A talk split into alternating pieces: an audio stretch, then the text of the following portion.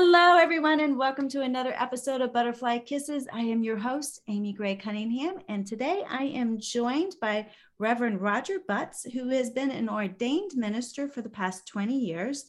He is with the Unitarian Universalist Church, and today we are going to hear a little bit about his story of spirituality and how he's become uh, a minister and what his life has been like on the road for spirituality and transformation. So please help me welcome Mister Reverend Roger Butts.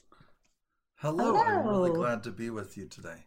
Thank I'm you coming, for joining us. I'm coming from um, Colorado Springs at the base of Pikes Peak, and I am delighted to be with you. My people are from North Carolina, and it's just an honor to be with you today, Amy. I am so glad you're joining me, so thank you for taking the time out today to speak with us and share your story, and we are so glad and welcome to have you here. Thank you. So tell us a little bit about how you got started on your road for spirituality and what led you to writing your book, Seeds of Devotion. Per- love that cover. Awesome. Devotion.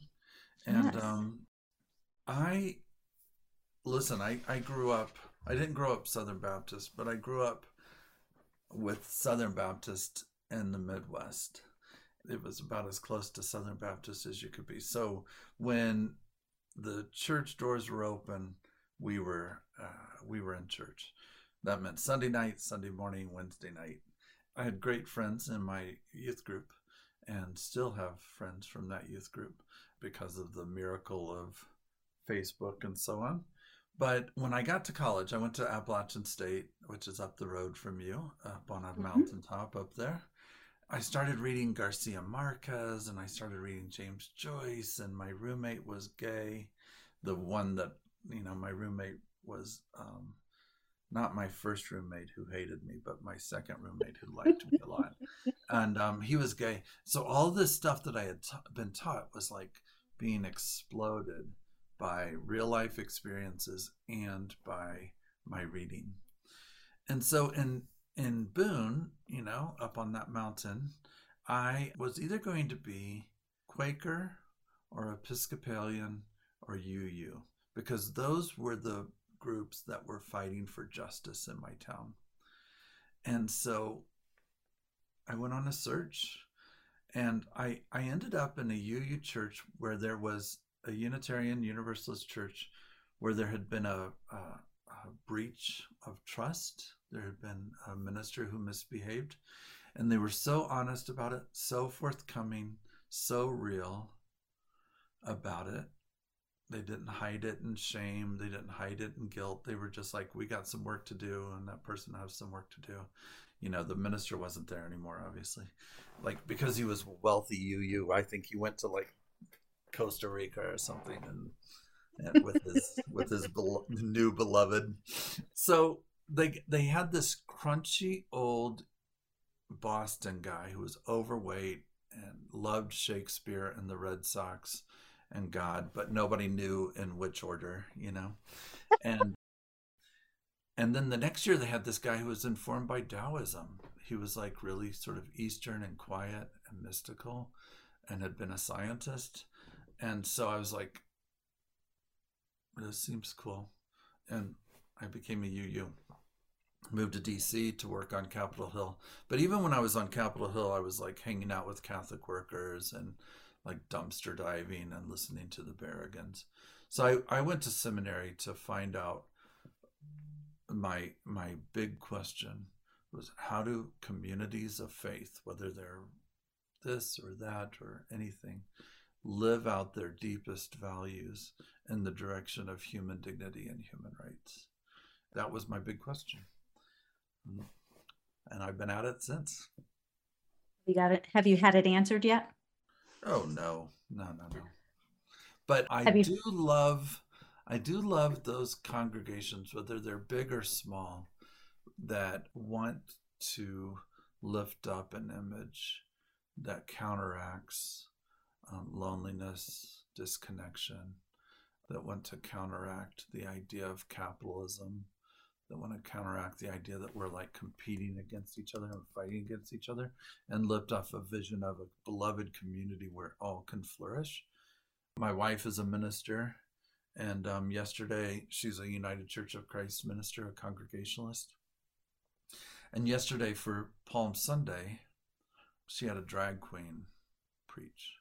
Because when Jesus enters into Jerusalem on that little donkey with his band of like misfits and outcasts, and is cheered on by misfits and outcasts, you know, those were the equivalent of queer people, of immigrants, of, of so on. So this drag queen was like, we're going to make a triumphal entry into self-acceptance and love and beloved community. It was beautiful. So that's what I do. That's awesome. That's awesome. Now, That's how awesome. how has your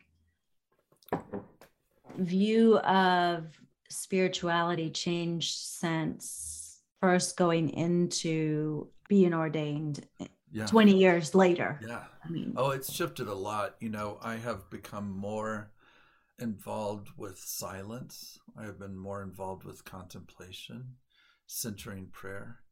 And, you know, when I first, when I first got into ministry, because of my own stuff, because of my own stuff, I wanted, I wanted religion to be part of um,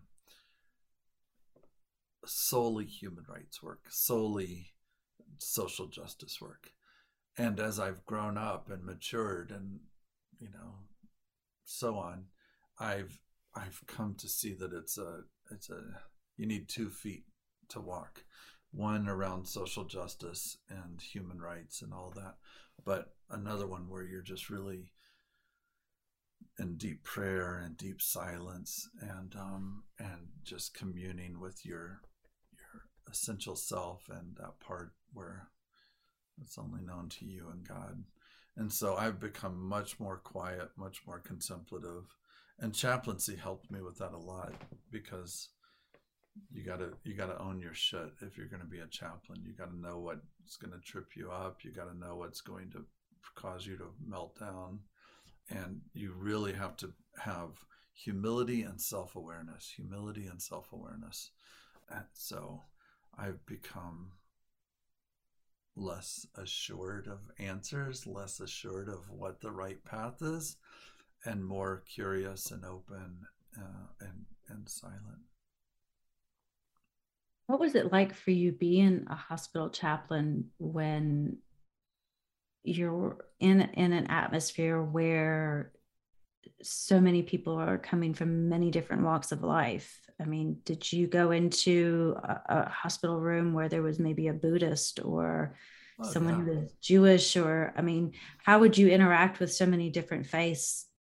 Well, because what you have to do is not impose your stuff on them. You have to um, find out from them what their story is, how they're defining it, where they're finding meaning, where they're finding purpose, where they're finding hope. And whatever their religion or not, you know, more often than not, the people I interacted with had no religion at all, because it's just a different time now. And my job is to help them identify the resources, the resiliency, the hope inside of them, so that whether whatever their metaphor for God, whatever their poetry for God, that they can see um, how they've survived difficult times, how they've come through tough times, and where their hope is, whether they're going to live or die or anything else, right? Where their hope is, where their meaning is, and what resources they, and it's true, when you walk into Michaels or whatever, you know, the little hobby shop, and you see the little plaque that says faith, family, and friends. I mean, that's, that's it.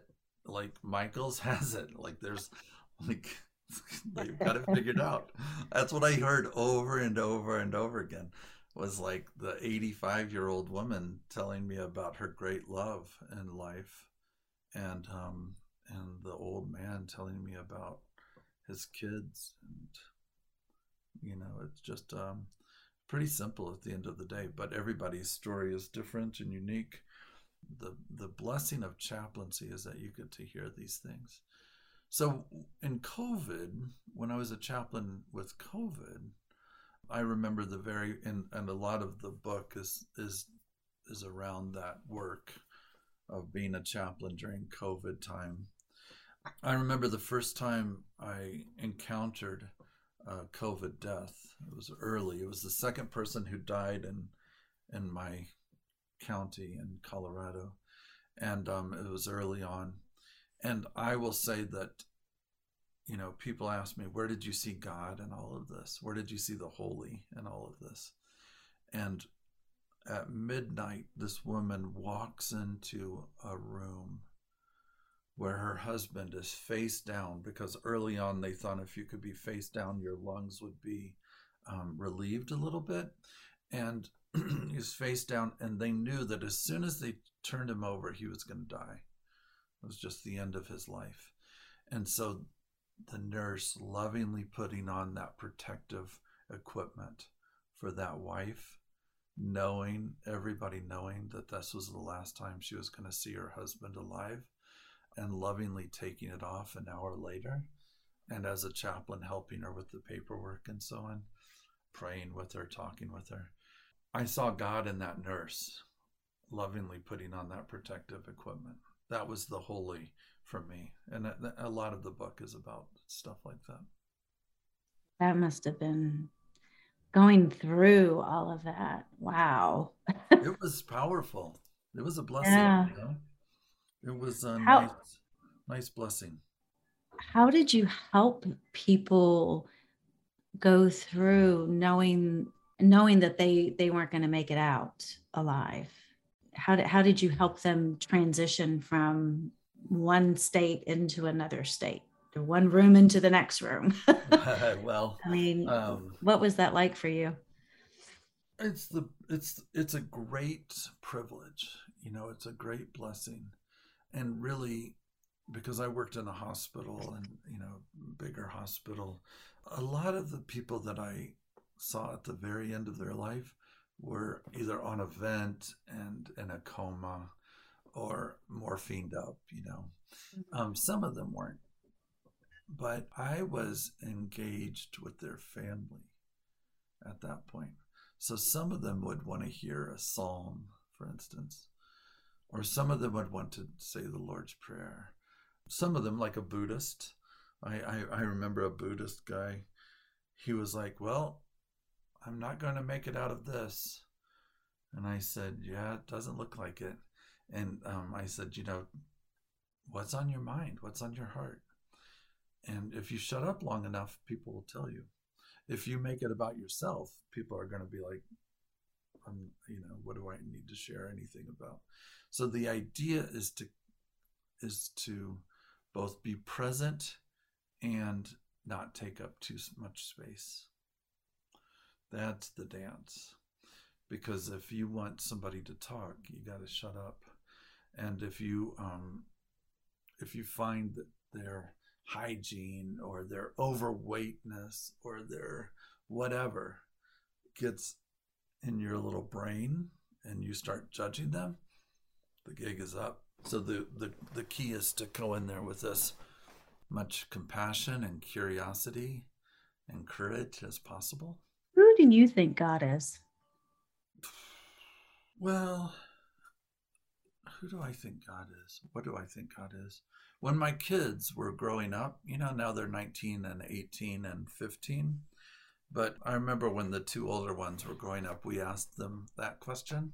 And one said, God is love. And we were like, yeah. And one said, God is the earth. And we were like, yeah. And so some combination of that.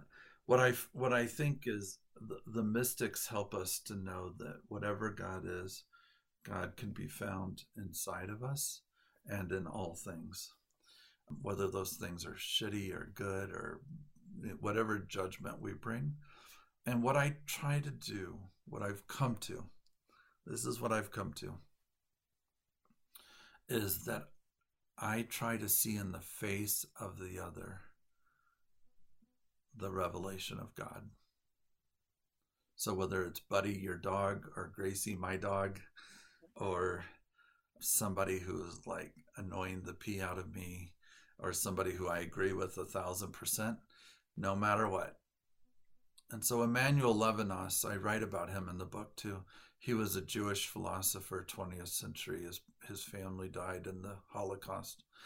What he says is the face is a revelation of God before we can make any judgment, before we can make any category, before we can make any thought. We know deep in our bones, deep in our bones, before we can do anything, that we have been implanted with the idea, because of the face of the other, implanted with the idea that we know the first principle, which is do not kill. Do not kill. Thou shalt not kill. And I and I try to live by that. Not that I'd kill somebody, but even, you know, do no harm, you know? You want to hear a little poem that I wrote about chaplaincy? Yes. Let's hear it. So this, so my book is um, a story, and then kind of a prayer, and then kind of a reflection questions. So this is, this is a story after I um, encountered this woman on the fourth floor on a Friday night. The nurse called and said, "Hey, Roger, this, this woman is in there. She's going to go to hospice in a couple of days. She is old and her family has left to go home to get some rest. And she's in there. She's a little bit um, confused." And so I, I go up there. I was like, "Of course I'll come." And before I go into the into the room, he says to me, the nurse says, "You know, she's just in there saying the Lord's Prayer over and over again. You know, our Father who art in heaven, hallowed be thy name." And sure enough, she was like, she wasn't really cognizant, but she's just sort of whispering this. So I was like, "I know that prayer. I can do that," you know? So I hold her hand. She doesn't know I'm there, and she's just going on. And then she gets to the end, and somehow she wakes up enough to notice me. And she says, "Oh dear, I seem to have forgotten the ending, but thank you, God, for everything." And I was like, "Oh," you know, just crying my eyes out. So this is the prayer that I put at the end of that story. And it's not really a prayer, but it's kind of a prayer. It's prayerful. This is about chaplaincy. First, walk gently. You're entering into the great mystery. Sorrow, regret, anger, grief, relief. You never know what you'll find. You may as well walk gently into that room, which will likely be dark and quiet. Second, talk gently. The dead dream, and the survivors do too. They're in a fog or out to sea or in the deep woods. Pick your image, but talk gently. That mystery will one day be you and yours. Third, act gently. Your gentleness will invite whatever needs to happen to happen. If at all possible, make it so the wife, husband, mother, child hardly knows you're there. Listen gently. Listen with your eyes and your ears and mostly your heart. The stories will come. Be there to hear them. Stories remind the wife that she is still alive and is alone and not alone all at once. Be the Spirit or Jesus or Muhammad or the Buddha. Pick your guide and be that person. Mary, Dorothy Day, Thomas Merton, it doesn't matter. Of course, you are the best option. So be you in all of your quirky, unexpected, unexpected, beautiful, flawed, perfect essence. Beautiful. Thank you. So that's what I do. So you get to be you. No, oh, I mean, God, light your candles. Light your candles. I get to be me and all my quirky, unexpected self. And that's the, I mean, that's the goal for everybody, right? Mm-hmm. That's the goal for everybody. There's a goodness at the heart of all creation from which we are born, in which we live our fullest, to which we shall at last return. And that goodness is at the heart of all creation. And if we can live out of that goodness, we'll we'll we'll we'll make a better world. What would you tell people about why bad things happen to good people if there is such a thing as God? Just say, I, I would just say theodicy, which is like, why does evil exist in the world where there's a God? That theodicy is an open wound, and there's no explanation. There's no logical uh, pathway, and that every situation is an opportunity to learn and to grow in wisdom and spirit, and that, you know, the bumper sticker has it right. You know, stuff happens. And there's just not, like, you can spend your whole life, you know, and I know a number of people who do, trying to explain evil, but it's just not very explainable. And it's just something we have to, to live with. So what's happening in Ukraine, the Holocaust, you know, what happened in um, Rwanda, all of that. In the face of all of that, you have to choose love, and you have to choose um, connection. And, and, and, it, and it sucks. It's hard. You know, the fact that you're, you're, your mom's going to die, your dad's going to die, your loved one's going to die. You want to hear a funny story about that? I would love to hear a funny story about that. So my favorite, my favorite moment in ministry, and I've had some good moments in ministry, but my favorite mo- moment in ministry is I was the minister of a church here in Colorado Springs, and we did a whole year series where we would have uh, a guest for a potluck from a different religion. So like humanists, Buddhists, Christians, Jews, Muslims, all of it. And um, this imam came, and he was, you know, the head of the Muslim community, and he was a friend of mine. He's a good guy. You know, I, I was with a very diverse, but mostly humanist congregation. And, you know, sometimes they could be a little um, curmudgeonly, you know, a little cranky. And so, but these potlucks were great. And then we would spend Sundays like thinking about the themes from these things, right? So of course the Christian came to, in December, because our our our main squeeze Jesus was was born in December, supposedly. But you know, it was it was fun. But the Muslim guy came, the imam came, and in the potluck, you know, we'd eat together. And then afterwards, the, the person would say, this is why I'm Christian, or this is why I'm Jewish, or this is why I'm Muslim. And so, and, you know, this is what I love about it, and blah, blah, blah. And then there would be Q and A. And there's this old woman in the back, and she's just like curmudgeonly old woman, cranky, doesn't believe any of this religious stuff, you know, but loves her community, raises her hand. Imam, thank you for being here. I want to know about these thousand virgins. And so, what's up with that? And he's, and he's trying to be nice, you know, trying to connect and be nice. And um, he's, oh, no, you know, no. We think that you'll be reunited with your loved one, your spouse, in, in the great beyond. And she says, oh, no. she, She, she was she was looking for a little bit of a upgrade to great beyond. So anyway, that's my favorite. That's my favorite ministry story. That's hysterical. Is that funny? So, so my point is, no matter what, whether you're a chaplain or a minister, or a seeker or a finder, you can't take stuff too seriously, because um, heartache happens. And life is going to get you, and you're not going to make it through. And we don't know what's beyond, but right now we can choose love. And that's that's all I'm here to to help people discover. Why do you think we have so many different religions?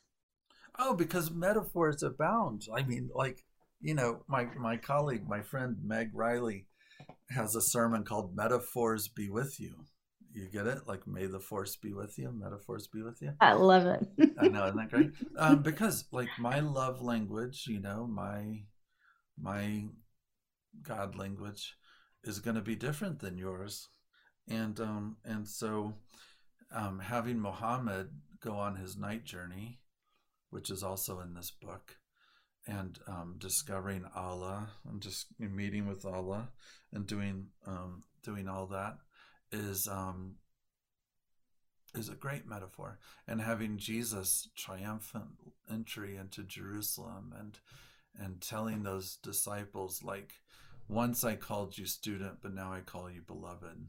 Um, all those different metaphors. Moses leading those folks out of Egypt, like, that's a those are great metaphors. So we can't get to there. We can't get to the ultimate answer, but these metaphors invite us into curiosity and connection.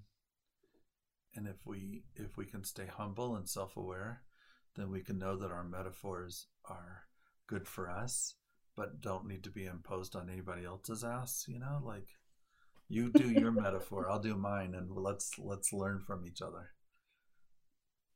What do you think our purpose is for incarnating in this in this world? I mean, just to just be and then die and sure back again, or I don't think we can back again. I think we just become little dust. To, I mean, I think the Episcopalians got that right: dust to dust, ashes to ashes, right? I I love I I do love Ash Wednesday. I don't I don't know. I, I our purpose is to um is to grow in wisdom and spirit, and to become as much like our metaphors as we can. You know, that when Jesus says, "Love your neighbor, and love your love your God, and love your neighbor, and love yourself," I think that's pretty much it. You know, when Jesus says, love your enemy, you know, then you're like, oh, shoot, oh, shoot, this is harder than I thought it would be.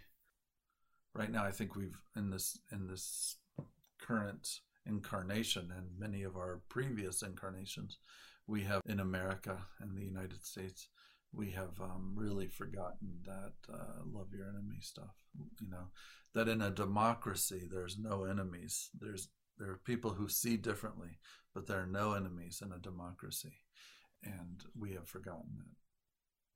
What are some ways that we can start loving our enemies? Yeah. You know what Bryan Stevenson says, you know, the guy who is the anti-death penalty activist, who like decided to go to law school because it was the easiest pre-graduate school exam to get into.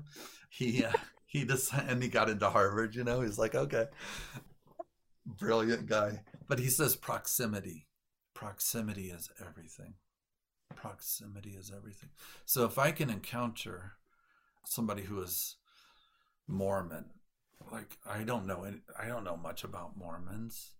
If I can encounter them and stay open and say, what, what, what's a Mormon? What is, what is a Latter-day Saint?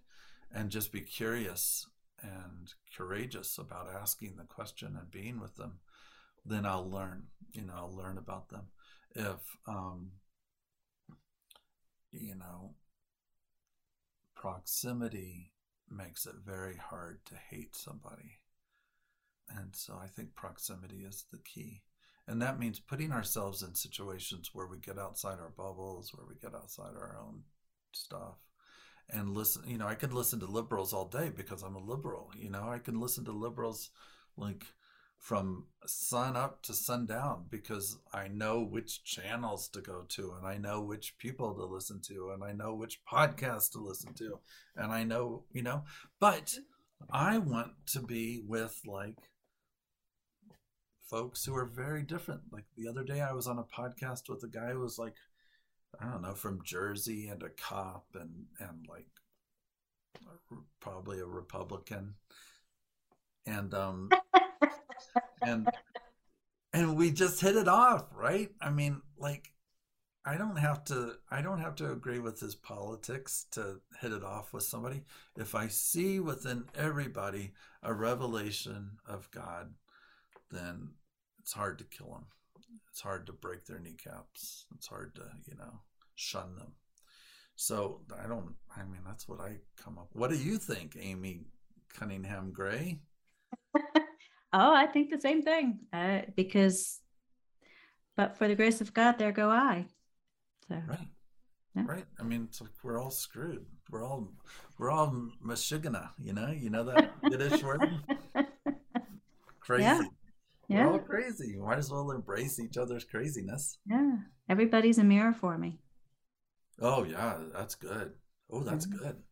Yeah. Oh, that's good. You should write a book. Maybe one day. You should write a book. Um, I want to hear. So I want to hear all your stories. God, I spoke a lot. Would you like to hear a blessing before we end? I would love to hear a blessing. Yes. And your readers or your yes. readers. Look, look how nineteenth century I am. All your listeners. This is for you and all your listeners. Yes. This is a prayer after um, my my telling of the death of the Buddha. You know. Death of the Buddha. Okay. When everybody's looking at the Buddha, like, what are? We, wait, you can't die. What are we supposed to do now? You can't die. Like, what? You can't leave us. And the Buddha's like, I've done my thing. Go and I'm make yourself a light. Go and make yourself a light. You know. Ooh. Here's my prayer after that. May life surprise you today. May a sense of grace come out of nowhere in the middle of your daily tasks. May a sense of peace find you in the unlikeliest of places. May a sense of courage and renewal find you. May God's love surround you. And may a gentleness, a returning quietness, and a restoring stillness be with you now and always. A restorative wholeness is yours to claim and embrace. And may faith, hope, and love be your constant companions. God bless your day. Amen. That's awesome. Thank you. You are awesome. Well, I have one final question for you before we end. Yeah. Well, two two final questions. Yeah. The first one is, and I ask all the guests this, if you were to sit on a park bench with someone and that person be alive or dead, and you had an hour to sit and talk with them, who would it be and what would you talk about? um, there's so many people in my dinner party, but right now I'd probably say the poet Carl Sandburg. You know, I just really love ah. Carl Sandburg. He grew up in the same town as I did. And, did um, he? Yeah, you know that. Galesburg, Illinois. Awesome. And, um, he was, he was, um, he was feisty, you know, he was feisty and he was funny. And I like his poetry because it's just plain language. So I'd probably talk to Carl Sandburg today. Would you ask but him? I'd ask him about his poetry. I'd ask him about his socialist organizing. I'd ask him about his lifelong. He became a, he was awarded a lifelong membership to the N double A C P for his writings. He's just a great guy. I'd just be like, what was Galesburg like one hundred fifty years ago? You'd be like, it was boring then. It's boring now, Roger. Nothing's changed in one hundred fifty years. No, no. But yeah, that's probably that's probably who I'd talk to right now. That would be, yeah. That would probably make for an interesting conversation. Yeah, yeah. I mean, two dorky old white dudes talking. I mean, where's the downside? No, I can't see one. Yeah, that would be interesting. Yeah. What's the well, how can? How can people find you? Where can they find oh, you? Oh, uh, I have a website um, called Pastor Roger Butts dot com. Roger Butts. Okay. And Seeds of Devotion is, uh, and you know, I'm on Twitter and Facebook and all that. I'm not on Snapchat because I'm one hundred years old. Like, what? Is, what? Like, I don't know what a Snapchat is. That's my kid's stuff. And TikTok, I don't even know. But Uh, Pastor Roger Butts dot com. It's a new little website. And then I write at contemplative light dot org and I write on Medium. And Seeds of Devotion is available at barnes and noble dot com and Amazon and Bookshop and, you know, your local bookstore can find it. The U U A has a bookstore, which is really good, called In Spirit. It's available there. Well, I will make sure I have your uh, website on the show notes and um, all that, and your your um, Facebook and LinkedIn and all that as well. So definitely. Yeah. Well, Roger, Welcome. Thank you for being on the show today. I was really I, fun. I, it's been fun, and I enjoy your Southern accent, even though you're from New York. Don't tell anybody. Shh. I know. Yeah. Like hit the not recording button, you know. But um, yeah. Well, thank you so much. It's really been a blessing to spend time with you. It's been so much fun. It really has. It's been a been a hoot. Yeah, well, thank you. We'll talk to you later, okay? Thank you for joining me on another episode of Butterfly Kisses, a journey of spiritual transformation. If you like what you've heard, please subscribe by hitting the subscribe button. This way you won't miss it when a new episode is released. Also, if you're interested in learning more about Akashic Record readings, you can schedule a free fifteen-minute consultation with me by visiting my website at amy gray cunningham dot com. Again, thank you, and remember, always spread your gorgeous wings, my friend, and fly. Until next time, see ya.